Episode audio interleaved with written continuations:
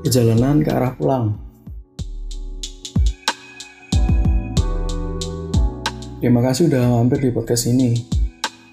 Podcast ini dibuat sebagai media untuk berkabar dengan orang lain, dengan orang-orang terdekatku. Jadi aku minta maaf kalau nggak bisa membatasi topik-topik di podcast ini.